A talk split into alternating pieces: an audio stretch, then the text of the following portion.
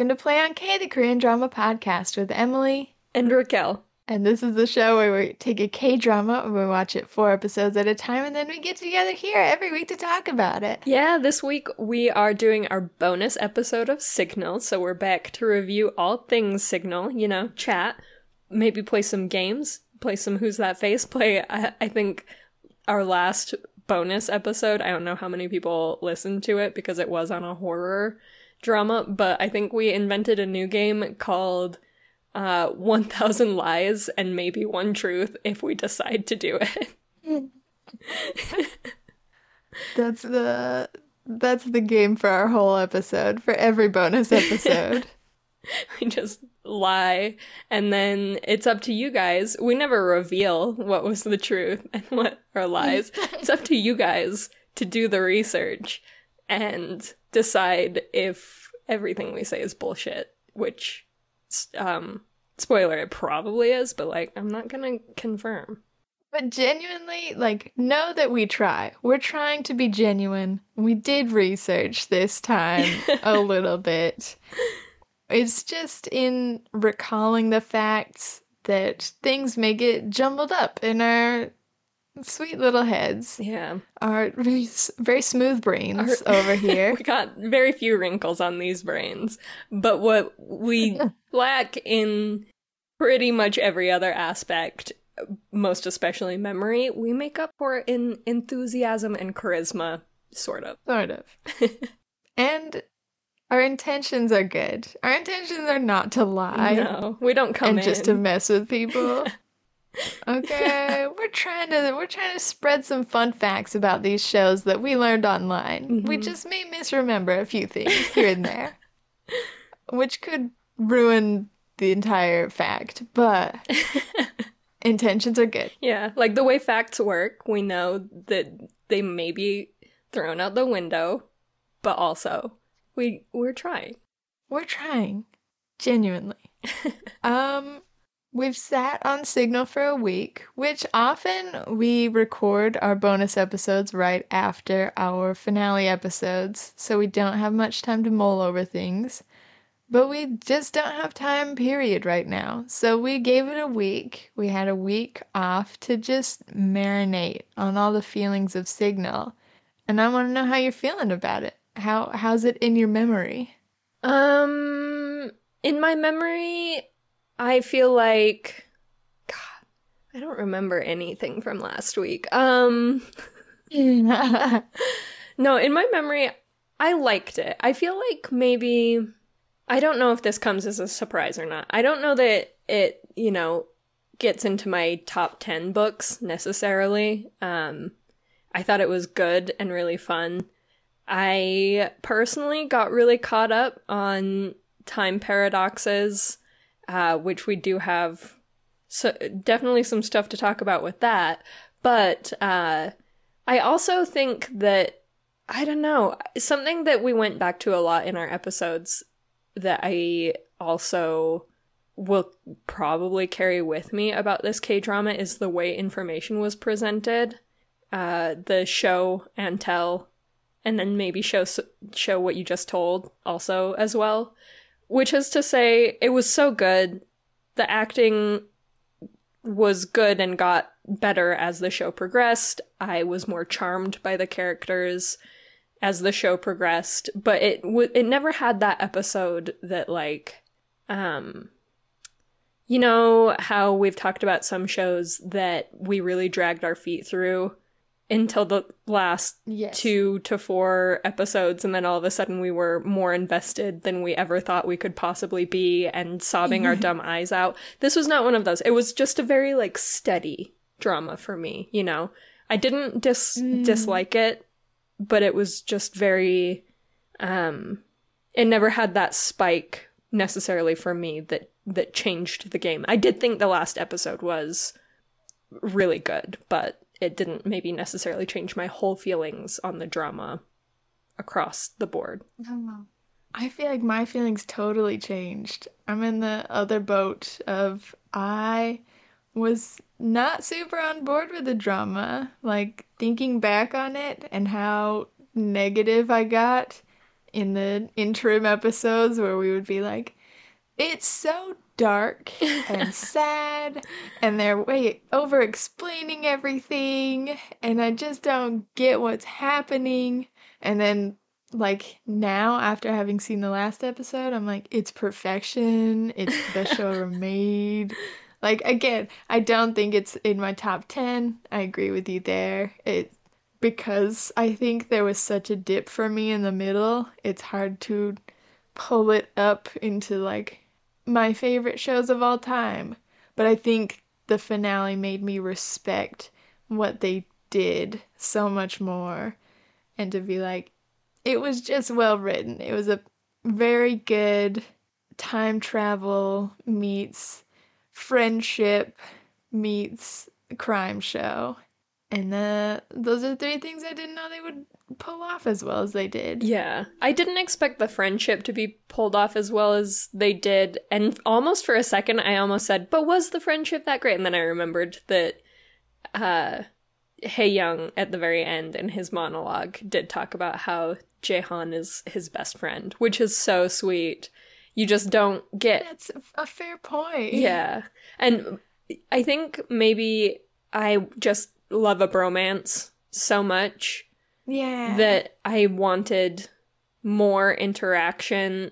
It was more like they got a couple minutes here and there to really connect, and you could tell that they had come to care for each other, which is incredible job for how little they actually got to be, you know, in the room, playing off of each other and, and you know, monkeying around and building that acting rapport and everything. Uh, sorry, my brain just... shut down, short-circuited.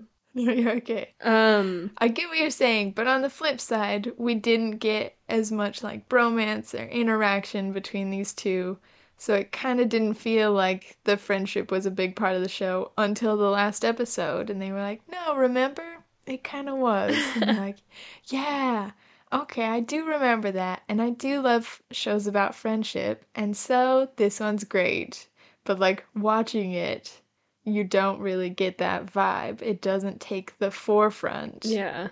So it, it doesn't feel as pure and sweet to watch as, like, a regular or another show with a bromance where the characters get to interact more.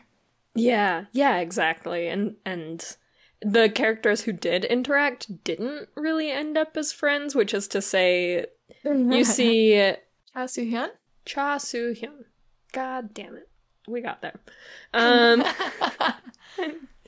I'm losing my mind. So Cha Si-hyun with Jae Han, which was her having a big old crush, which if we don't have to get back into that. If you want to know my feelings on that, either tune in for our finale episode from last week.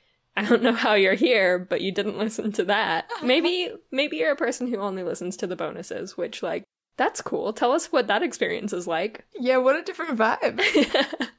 Or... we're a little bit more chaotic in our bonus episode. Yeah.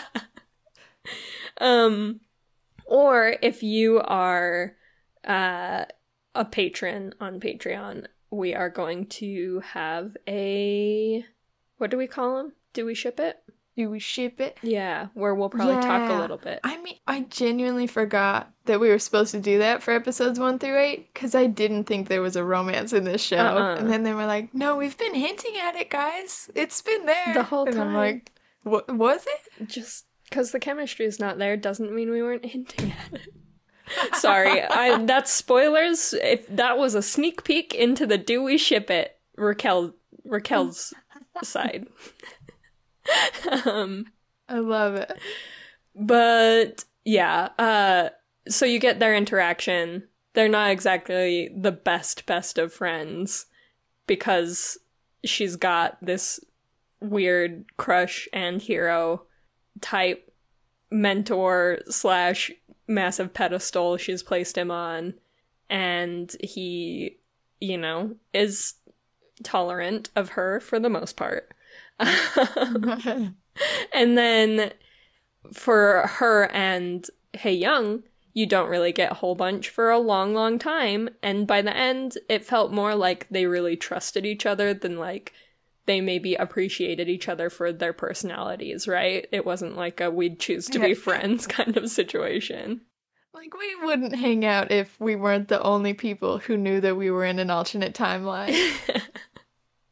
We're kind of stuck together because we're the only time travelers. But if we weren't, eh, it'd, it'd be lukewarm here. um, Solid. Yeah, so I forgot that there was friendship in this until... Yeah, until uh, Hae-young was like, no, no, he's my best friend. Like, oh yeah, you're super lonely. I kind of forgot about that. There were a lot of things I forgot. I forgot he was the witness to the very first kidnapping case. Oh my god, yeah. Like, they brought that up in the last episode, and I was like, what? It took me a while to figure out that timeline. To be like, was that before his brother was arrested? Or I guess it was after, because I think they showed he had flashbacks. But also, I just don't, I guess it doesn't really matter. But, like, it was very, it was a little bit like, oh, yeah, they gave him two very big storylines as a child. And I genuinely forgot all about one. Just completely Oops. disappeared it. Honestly, for his benefit, because when I look back at the way he treated that sweet young girl, I do think that, ob- I mean, not even think. Obviously, they were, you know, leveraging that, you know, sad sympathy card by making her literally the most adorable and also the type to reach out and try and make a friend with the weird, quiet kid that clearly had a lot of emotional issues. And yeah. him just dipping on her and letting her, mm-hmm. you know, and then the next day she disappeared and then he had to live with his actions. Um, and so, you know, they definitely played on that. If I had remembered it for longer, I probably would have been more lukewarm on his character for longer, I think. Um, because... That's such a huge bummer still to think about. That I, I mean, I know he's a kid. I'm definitely willing to give him the benefit of the doubt, but that that's a big one, right? That he looked at that little girl and thought, nah, dog, I'm all friended up. I don't have any, but I'm all friended up. But yeah, it's a, I feel like it was a very realistic, like, and maybe after the fourth day that she kept trying to talk to him, he would have started responding a little bit more warmly, and like there could have come a friendship. But since it seemed to be the first time that they had really talked, he was really shy, and it's so cute. And it just so happened that that's the time that she got kidnapped, and that sucks. But I think it was realistic to be like, that's not that's not on him. To be that, like, he was a little bit of a shy, shy kid and a little bit of a butthole. But, yeah, it was just, like, there could have been a lot of emotional baggage with this storyline. But let me, if you want emotional baggage with this kid, you guys just wait. He's got a lot more going on at home. This is barely anything. You thought he was mad at cops for not listening to him about her kidnapping? No. No. Not even close. It it's okay. Much deeper trauma. And uh let's yeah. let's dive into that. Final four episodes. Let's go. What's his trauma? What's let's your trauma, go. son? And do you know whether he's approaching the police saying she wasn't kidnapped by a man, she was kidnapped by a woman before or after his brother was arrested? You don't know. It's It doesn't really matter, but, like, it's a question that could be out there. Yeah.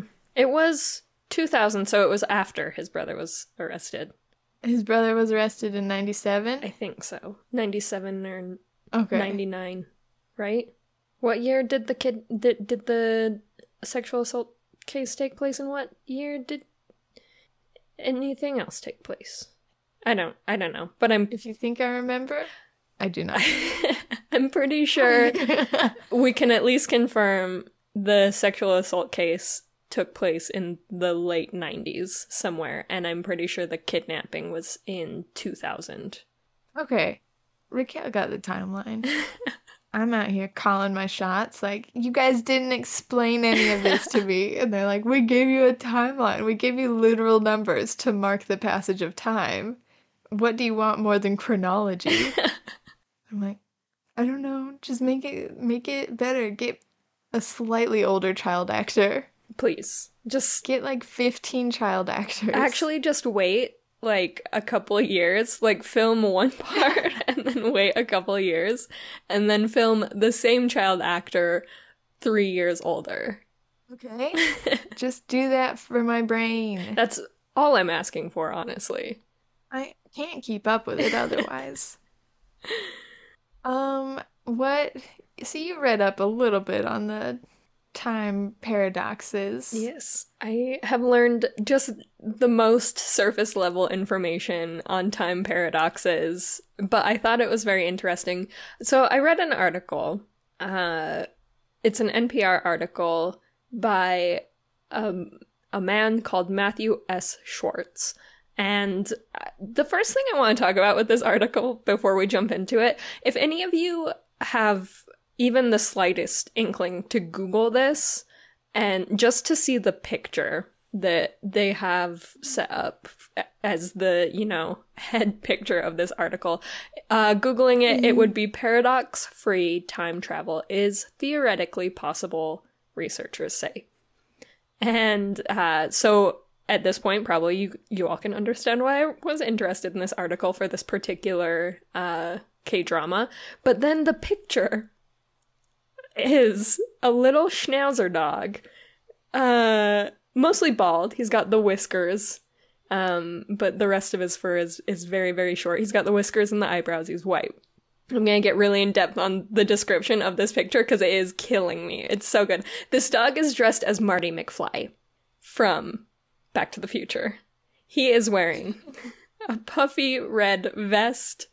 He got, uh, he's in a little weird car that looks just like the DeLorean, but it's like small. It's like they built it around a shopping cart or something, or a stroller.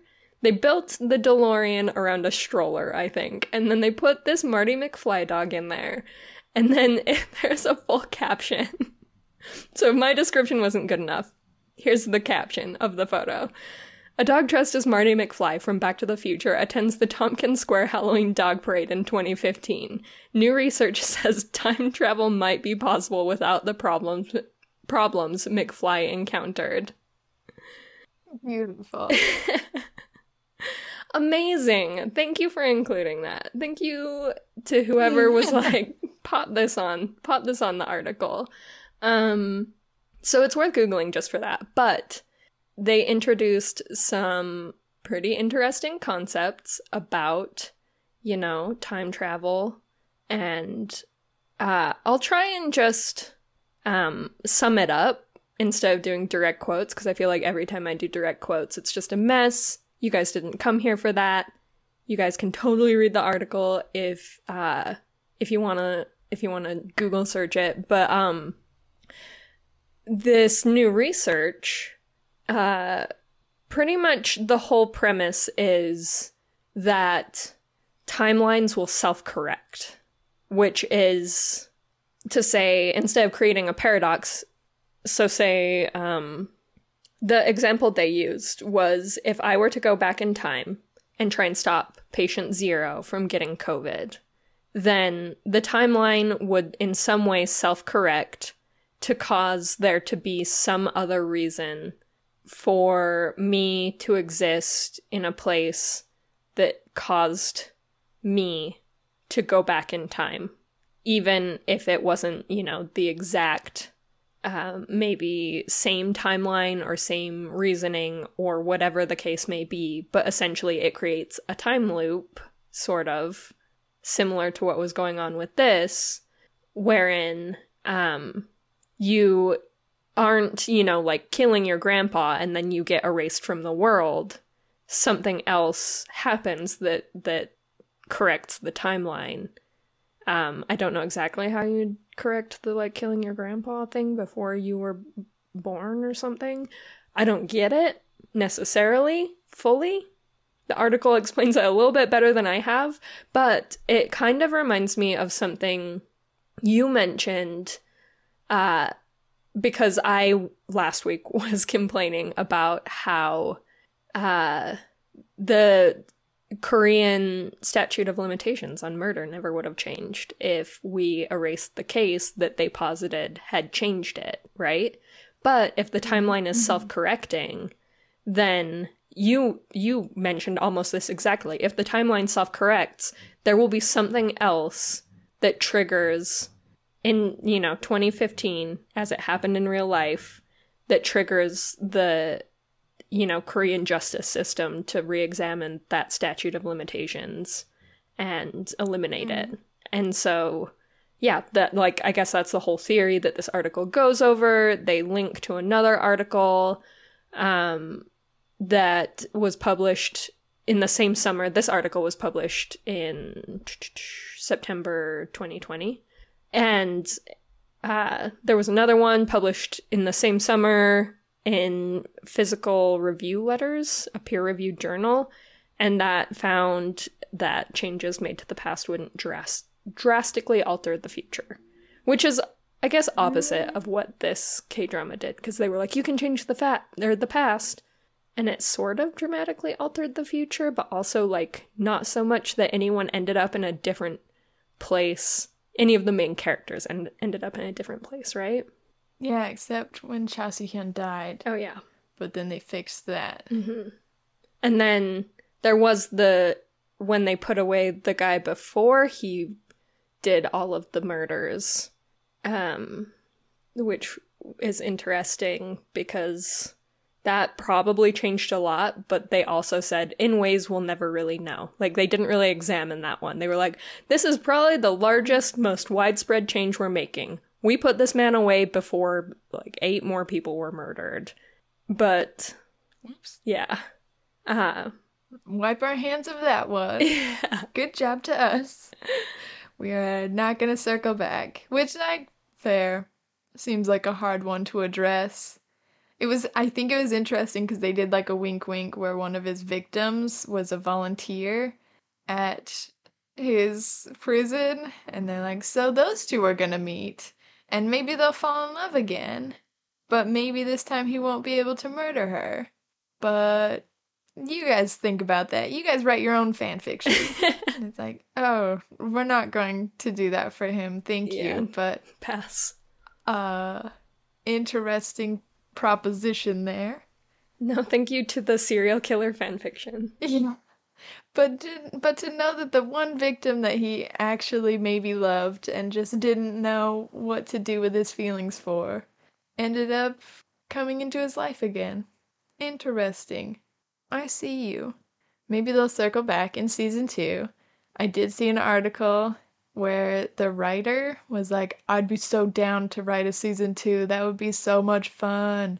But she was like, or he, I guess I just, I think I assign genders to Korean names without having really any understanding of Korean names. Oh yeah, same. So the writer for this show, a person, said that it would be super fun, but that the expectation would be that the actors stay the same and the director stays the same.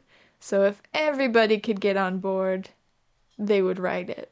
But hasn't happened in five years, so I'm not optimistic. Yeah, it seems like that's maybe too big of a stretch. Also, I think that takes away, it's kind of like, um...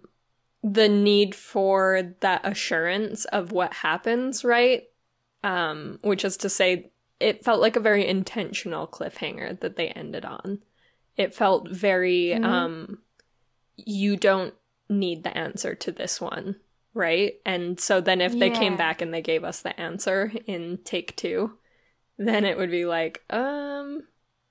well, that kind of sucked a bit of the meaning out of your finale, but all right, let's let's go. Take yeah. two. I hate sequel culture. You know that I would have a whole podcast episode just to rage, just to be angry. Because you guys have heard us complain about sequel culture before, and I think it would be fair to call us out if we got super stoked about season two of Signal. But yeah, I think the part. Or the reason that we haven't raged against the cliffhanger for season one was that it didn't feel like it had to be a setup for season two. It didn't feel like the writer was like, And I'm really expecting another paycheck from this, so I'll just leave it kind of open. Yeah. It was like, no, that's part of the show, is that the end may not be the end, and that's how time jumping works. Yeah, so it was like... that's for you guys to figure out. In line with the plot. And I can yeah. deal with that type of cliffhanger. Um, we won't get into, because it would be talking about another show that was clearly set up for a second season, that the cliffhanger was just insane because it was like, let's introduce a new plot. Uh, mm-hmm. But I was raised on sequel culture, so I'm always down for them being like, I mean... Let's just let's just go another. Like, as much as I rage against it and I'm like, this is dumb, don't ruin your first perfect thing by making it again. I'm like, but I'm gonna watch it. Like, if you do, if you do make a Signal season two, I'm gonna watch it. So, like, I'd be down either way. Yeah. I also would, I mean, if you're a bird, I'm a bird, so I'd watch it, but... um. I wouldn't be, ha- I think that it would be just a series of, if we ever did it for the podcast, it would be a series of Raquel is cranky and Emily tries to convince her to be a rational human being. So. um, when we were talking about Lee Sang-yeob, who it was the serial killer, um, even though we didn't know that we were talking about him, I just, it occurred to me that moments before we started this podcast episode, you and I were playing the pre Who's That Face, Who's That Face. We were just clicking around. We talked about him because he is in multiple dramas that we either are currently watching for a re-review, a video re-review, flashback review that we do for our Patreons, patrons. And he was in Good Casting. Same guy was the serial killer that uh he he's the sleazy ex-boyfriend in While You Were Sleeping, and he's the male lead in Good Casting, and he was a serial killer in this, and we somehow talked about him completely unrelated to this show, and it never occurred to us to add him to the Who's That Face list. He was wait he was in this show he was in this show He killed so many women wow. and then was taken back in time and only killed a couple women. He was that guy? Mm-hmm. Are we sure? One hundo. What? Hold up. uh, I gotta scroll now. We've, yeah, we've got just a... not everybody needs to wait if I just shut up. No, no, no, it's fine. This is just our scheduled break that we have in every bonus episode. He's one hundred eighty-two centimeters tall. Thanks, Asian Wiki. We don't know his blood type. How how are we supposed to live without knowing his blood type? I could swear this is a different guy than the one I thought we were talking about. Uh-oh. Yeah, I think that's the problem. I was talking about a different person. Oh, no. We were talking about but different we people we the whole time. We were talking about the same thing. Jeez Louise. Uh-oh. We're... It's fine. We're fine. It's fine. Um, I think I was... talking about the guy from Spring Turns to Spring. Yes, sorry. He was a serial killer in another show. Um. Okay, so maybe once we, like, pivoted and started talking about the other guy, that's when I got confused. Yeah, uh, probably. Okay. So, yeah, I I think we were on the same page. We were talking about Chae Byung-mo, uh, who yes. was a serial killer. In, yes, other shows. Uh, the young man who is... the male lead in Good Casting, and he was the sleazy ex-boyfriend in While You Were Sleeping, is a serial killer in this show. Okay, okay. I don't know why I got so thrown off. I think, I think one, this is how my brain works. My brain works in colors a lot. I don't know if anybody else is the same. Like, all my notes have to be color-coded. I think that's pretty common. But also, like, the art... for Good Casting, the, the marketing for Good Casting and Spring Turns to Spring have very similar color palettes, mm-hmm. so I confuse the two shows in my head a lot. And we watched them back to back, I think. I think we watched Spring... And we Turn- watched them back to back. Yeah, we watched Spring Turns to Spring, and then we immediately watched Good Casting. And so... It's like, They're practically the same show at this point. They're the same in my head. So when you would say the lead for Good Casting, my brain would think of the lead from Spring Turns to Spring. Yeah. Okay. Lee Sang-yeob. Okay, okay, okay. We're on the same page now. And technically we always were. Sort of. Yeah. Technically, I'm not dumb. Okay, we're, we're smart. I'm a smart person. um, We're in trouble. This typical chaos. This is um, podcast typical chaos. Thank you for being here. I don't know if we'll circle back to Who's That Face or not, but I just had a thought that feels somewhat relevant. I don't know.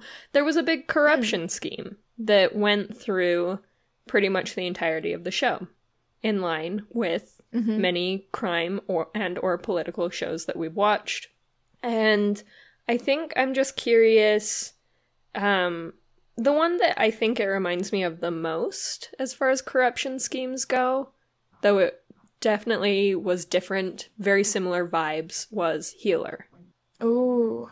Um, you know, like, I guess we don't have to do, like, between the two or, like, rate your favorite corruption time or, like, storylines. But I guess, like, how does this one maybe add up oh, to no. stuff like Healer? And I also think of the K two has corruption schemes. That one's way more, like, fully political, less, like, cops trying to solve crime and more, like, one man just trying to survive uh, a really intense corruption, like corrupt plot that he gets tied up in. Um, so they're a little yeah. bit different versus like Healer and this are a little bit similar because they're like, we're going to expose this corruption for the good of mm-hmm. society.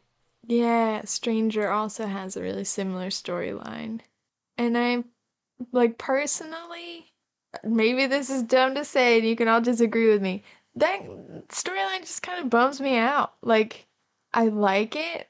I'm on board with, like, that's reality, and it's nice to see that, like, good guys are chipping away, working at the system, trying to break down all these bad things that are happening. Kind of the whole point of Signal being, like, there's hope. If even one small person can just keep doing good things, then we can win against this system of corruption. And I think that's a theme in a lot of these types of shows. But, like, by the by, on the whole, it bums me out as a storyline. Mm-hmm. It is a huge bummer. I actually totally get that. I'm into them to some extent. I just, I'm not entirely sure that, um, like, I like a corruption scheme, and I like when we point out that, you know, like, follow the money. I think that's really good instead of, you know, glorifying uh, rich people necessarily. Not all rich people are bad, but at some point, there's definitely a line that can be crossed that definitely at the at the billion dollar line yeah. you know that they're all bad. Somewhere between I'd say a million and a billion. Yeah. You're like, which is uh, a lot. Some of you are bad. Yeah. Um Yeah. Yeah, exactly. But I also think that it's somewhere in between. Like, people get mad at I have on multiple occasions talked to, you know, my Uh, boyfriend who's in the finance industry and, you know, other people where when I say a million, they're like, that is such a low number. There's no way that's corruption. But I, I would posit that that is the point at which you have enough money to start swaying things. Maybe it's not like out and out corruption, but before one million, honestly, you're just getting by. One million, probably still getting by, but you might have a little bit extra also as well that you can put maybe where it doesn't need to be. That's all I'm saying. Um, That's fair. Uh, so I agree. And then once you get one billion, we'd like to shoot you into space and never come back. Just we'll we'll put your money back into the economy, mm-hmm. and uh, you can go into space because clearly you do not care about humanity or the betterment of society. Yep. you have won the prize. A billion dollars. Yeah, you won the capitalist prize. You have won. Which is, please leave, because going to Mars. You've been complete garbage for far too long. So. Goodbye. Goodbye. So anyway, that's all to say, a very long-winded way to say, I do appreciate that they are pointing out, you know, bits and pieces of bringing it to people's attention, ways that corruption can kind of get into systems that are supposed to remove corruption, and they're supposed to uphold goodness and justice or whatever. But that said, I think it's so rare for these, like, fictionalized accounts to get the big picture, almost because they're fictional, right? It's like, you've invented this scheme that's not even that far off from real life. Then everyone's like, oh, you sure glad this isn't real life. And it's like, well, it is. It's just, there's like... Uh, let's have a, let's have a sit down. Yeah. Let's have a hard conversation, but... um. This is going to be a hard one to hear, but uh, it's so much worse out here. Yeah, because this is real life, and the at least there's fictional characters who are somehow invincible here that can continuously attempt to stop these people. But real humans are not invincible. They don't have the main character armor around them, and when they try to expose the the plot... You know, the corruption has gotten really, really good at spinning. This is one thing that this show, Signal, did really well. When kind of near the end, the politician slash concrete man who who was who was responsible for being, you know, pretty much the biggest, baddest bad. Uh-huh. He was still spinning the truth to the very end, right? He was talking to reporters and letting them know, I can't even remember, was it that he's created so much housing for so many people? Yeah. He was like, this housing project was a good idea, guys. It was not corrupt at all. It brought jobs and homes and just so many good things to our society, so I don't even see why anybody's mad. And everybody's like, that wasn't the question, sir. Um, the question was, how much money did you make off of this personally in your bank account? And he's like, ma'am, unrelated. Yep. So... And then just walks away. Like, that's the end of his storyline. And that's that. And probably he gets to go on living his best life, because that's... If it's realistic, that's what happens, right? And there's not... And if it's realistic, that's not... Like, he's not even the end boss. Right? Like, you're talking about him also being surrounded by other people who are doing the same thing and protecting each other, and people in higher positions who are protecting them. It's just a whole web of corruption, and we at Play on K are not here to expose it. We're not sticking our necks out. We're saying that's fine. Go on with your corruption. Please do not come after we us. We aren't invincible, like, so we aren't going to be dumb and say, you know, like, we can't necessarily... Even if I did want to name names, which there is a part of me that's like, I don't know, I'll die on this hill. But even if I did want to name names, I'm not yeah. smart. You know, I don't have skills to, like, suss this out and then find a way to outmaneuver someone who has so many, so much money and so many pawns that they can always re-spin the story. Whatever I expose, it gets respun. Even if we had the resources to expose any kind of corruption. Obviously, we're not going to. But as far as corruption schemes go... They're super bummer to hear about.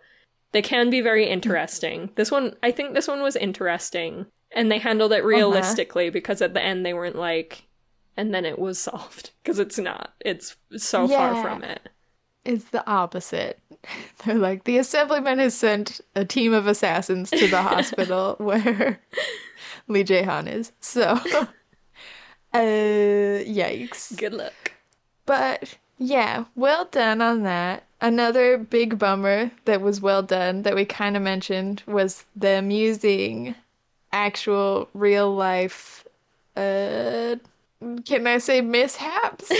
Little oopsies. I don't think that, uh, real life whoopsies, like a bridge collapse and uh, there was, I guess there was a series of serial murders that was only sort of solved. And then a huge, very popular uh, rape case that was also never really resolved. And so the writer and the director were both like, there's all these cases in our nation's history of people just getting away with the worst things, and the justice system being like, well, it's really hard to prosecute people sometimes, so I think we're just gonna not. We're not worried about like, it. Well, we're gonna we're gonna make a show about it, okay?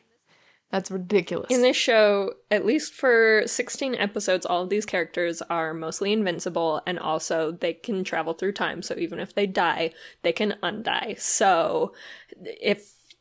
Go, take that, you, you s- sweet potato.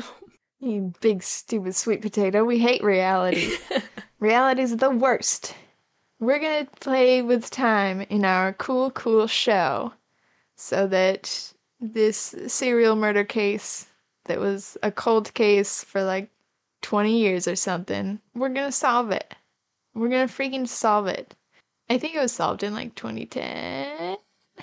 But it was only after this, he murdered again and then got caught for that, and then was like, you know, this is not my first murder. This is actually my, like, fortieth murder. This so, is my fortieth rodeo. Good job.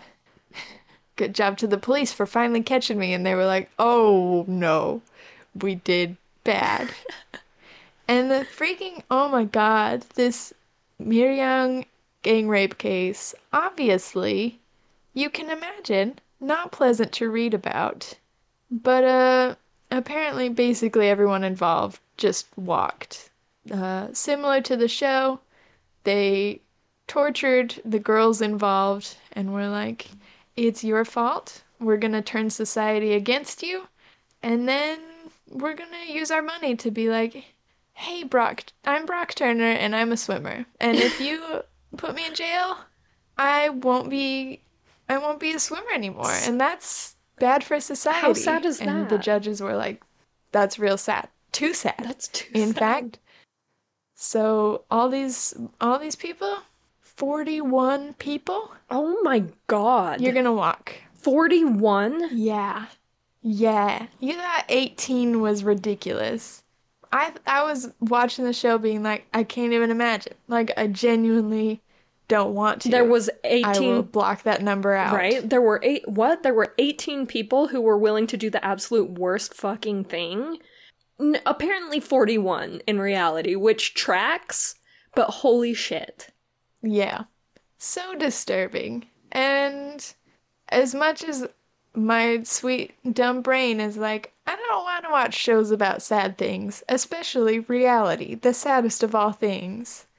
I can appreciate this writer and this director for being like, sometimes we gotta talk about the sad things, because uh, they keep happening, and nobody's getting in trouble for them, and so we're gonna bring them up. We're gonna turn them into a very popular T V show, and maybe the public will start getting interested and changing the tides.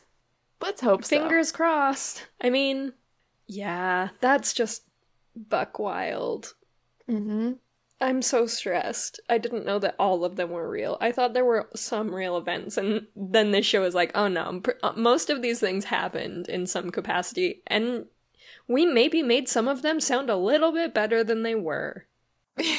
Yeah, honestly, these are less severe than the real life cases. We made them actually less horrific, so you're welcome. Thank you. Okay. Well, I'm just gonna go live in Signal now, which I thought was the worst. The darkest but, uh, timeline was not the darkest timeline. It's not the darkest timeline. I'm in the darkest timeline. God. Well, thanks um, for listening. I'm kidding. We don't have to end if there's something else you want to talk about. We have to... One, I want to say this show is like fourteenth highest ratings in all of... K-drama, cable T V history. Dope. Love that for them. They won a bunch of awards, including like Best Actor and Best Actress and Drama Writer of the Year. Uh, there have been both Chinese and Japanese remakes of the show. I just, I love the success for them. That is awesome. People have commended the writing hugely. They were like, it's super cool that you used real life cases and entwined them in this amazingly fun, fantastical drama to bring light to real life issues. Uh, but also, people really commended the actors and being like, I feel like they grew into their characters. They really brought the show to life and made it super, uh, made it something you really care about. Which, what a, what a high commendation. What a nice thing to say.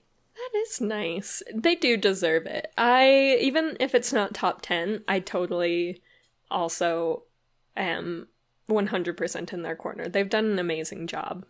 Agreed. What, if any, awards do you have? Um, since this was the second darkest timeline, uh, it's hard. It's hard to find uh-huh.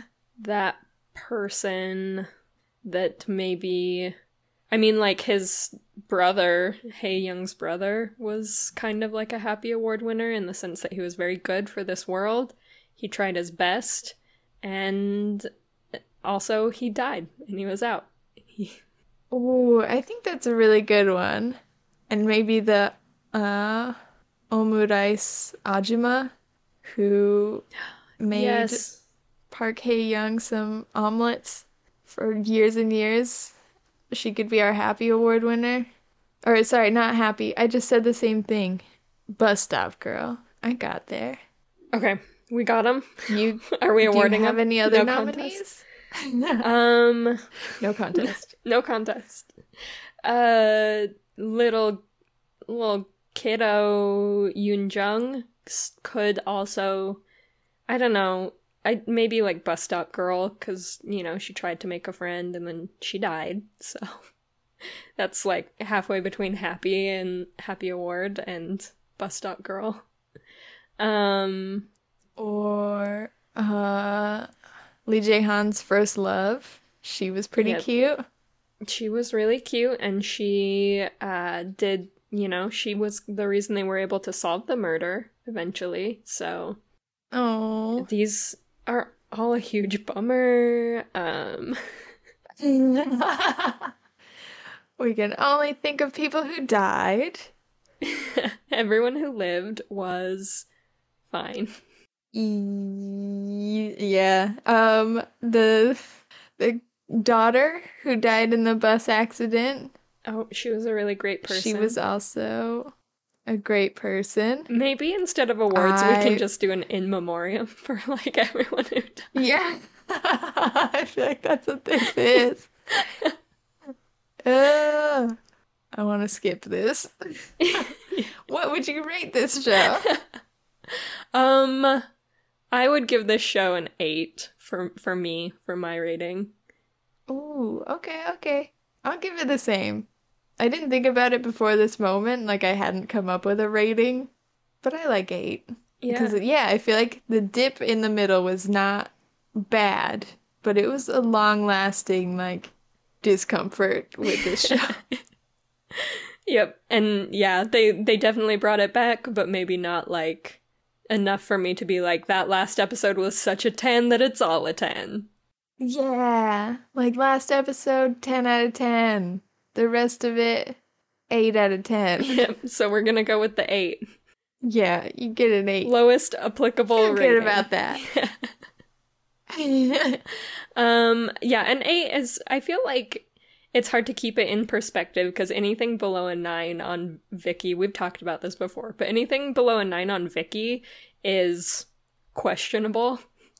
Um, mm-hmm. But on Play on K, we're a little bit more harsh, and eight is still incredibly good. Yeah.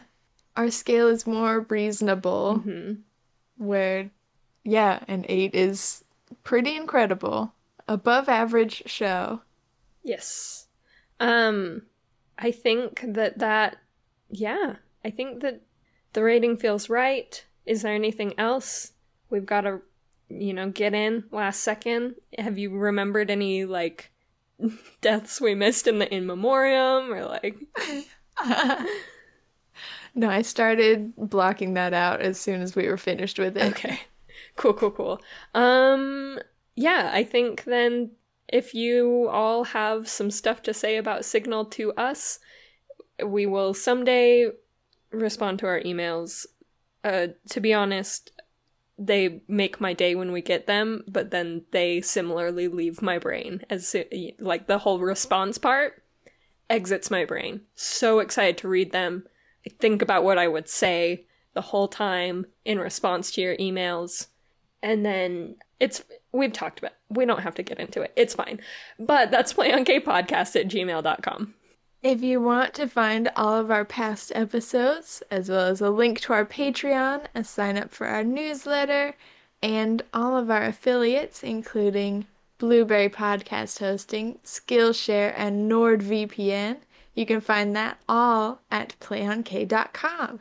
Yeah, and then we also are on the social medias, and you can give us just quick small haze there, or just even follow us there for updates. We're terrible about updating literally anything, but if we have an update, it usually goes there.